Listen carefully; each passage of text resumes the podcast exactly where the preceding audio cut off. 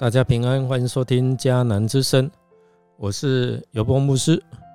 今天六月二号，我们要分享的是跨文化的婚姻。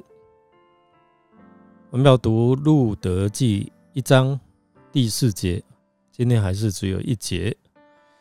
先来读今天的金句，在彼得前书一章十六节：“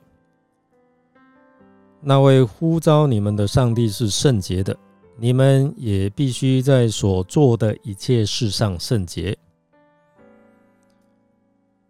自一九八零年代起，跨国婚姻开始在台湾国内形成一股风气，加上国人生儿育女这样的一个意愿不高，所产生的少子化现象，迫使的连带啊这样的一个跨国婚姻。生子女人数比例逐年攀升，许多跨国婚姻家庭较为传统，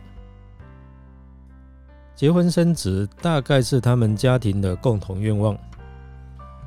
所以外籍配偶来台，通常在短时间内便怀孕生下第二代，实际所谓的新台湾之子的现象，在不久的将来。势必在台湾形成一个不小的社群团体，所以呢，对台湾社会的影响将是一个不可忽视、要应应啊慎重应应重视的实际问题。今天我们看《路德记》第一章，它告诉我们，住在伯利恒以法他的一个家庭，伊利米勒。他惜家带眷移民到摩崖地，原本打算长久居住啊，他没有打算长久居住，不过呢，要暂时居住以便度过饥荒。没想到到了那里就住下来了，甚至长达十年，并且他的儿子们还与异族通婚，娶了摩崖女子。摩崖人的先祖是罗德被他的女儿灌醉后乱伦所生的孩子，因为他们是亚伯拉罕的侄儿罗德所生下的，所以和以色列人是有关系啊的。以色列人虽然无明文禁止和摩崖人通婚，但因为摩崖人信奉基摩。他们不但道德败坏，又多次与以色列人为敌。在以色列人出埃及，在旷野的途中，他们曾经贿赂贪财的先知巴兰，设法要咒诅以色列人。所以，在律法上，耶和华禁止摩押人入以色列人的会中。不让他们进入上帝的圣所参加聚会。拿尔美的这两个儿子娶了摩押女子为妻，一个名叫厄尔巴，一个名叫路德。如果从以色列人的信仰来看，先是父亲他不好好的敬畏上帝。远离了上帝的恩典，所以失败了。后来，可是儿子与异教徒通婚，也是步入失败的后尘。现在国内失去见证，现在又在国外失去了信仰的见证。他们完全远离了上帝的吩咐。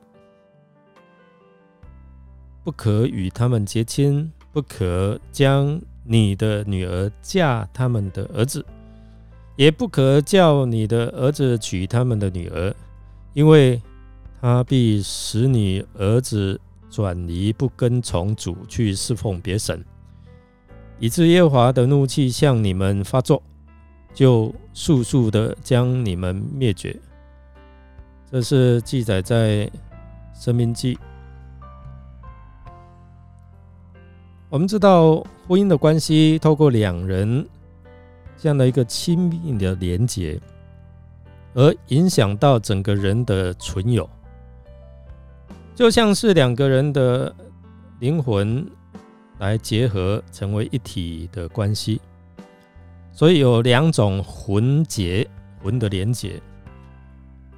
一种是属神的魂结，因为这个魂的部分是影响到我们的思想、情感跟意志，所以属神的魂结就是有带有一种崇敬、信任、尊敬和爱的关系，使一个人得以自由地成长，而满有基督的样式。并且透过这样的关系得到鼓励，而得以蛮有能力来追求从上帝而来的命定。第二种是不属神的魂结，这一份的连结带有恐惧、憎恨、苦毒、痛苦、控制、操纵、欲念、占有，不属神的依赖，不属神的启示。这个内在的誓言、立约、膜拜、结盟，以及其他不属神的情感、仇恨啊、生气啊、嫉妒啊等等，那这些的事件与环境的关系，这些都是阻碍了一个人在基督里成长，阻止了追求从上帝来的命定。所以当拿尔美的两个儿子与摩崖女子结婚，透过婚姻亲密的关系，两人彼此会从对方连结所承受的祝福与咒诅。我想这就是应该啊，透过上帝的吩咐，以色列百姓不可与异教文化的民族通婚的原因，免得百姓与另一半的宗教连结。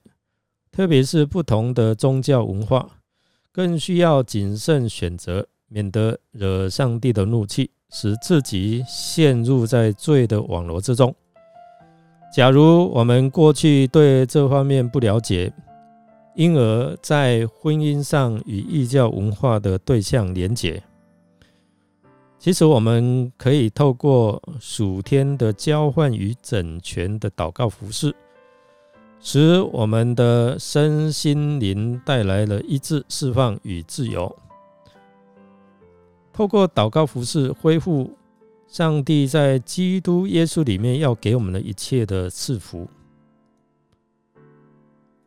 弟兄姐妹，我们可以透过这样的一个祷告的服饰，来经历上帝啊，在我们生命当中来释放我们这些不属神的连结。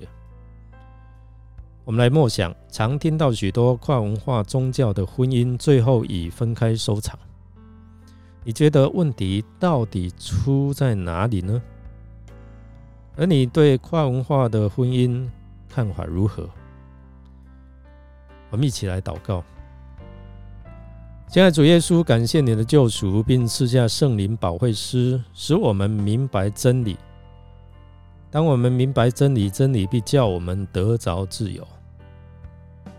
主耶稣，过去我们自己在掌权做主，但是有一些事呃人事物我们没有办法掌权，所以主耶稣，我们邀请你在我们的生命当中来掌权，特别是在我们的婚姻来掌权，特别在选择婚姻的对象时候，让我们有属神的意志来做正确的决定，能够得着神所是。合适的对象，使我们的婚姻生活及所建立的家庭有上帝的同在跟赐福。我们这样祷告是奉靠主耶稣基督的圣名求，阿门。感谢您的收听，如果您喜欢我们的节目，欢迎订阅并给我们鼓励与带导。我是尤伯牧师，祝福您一天都充满平安、健康、喜乐。我们下次再见。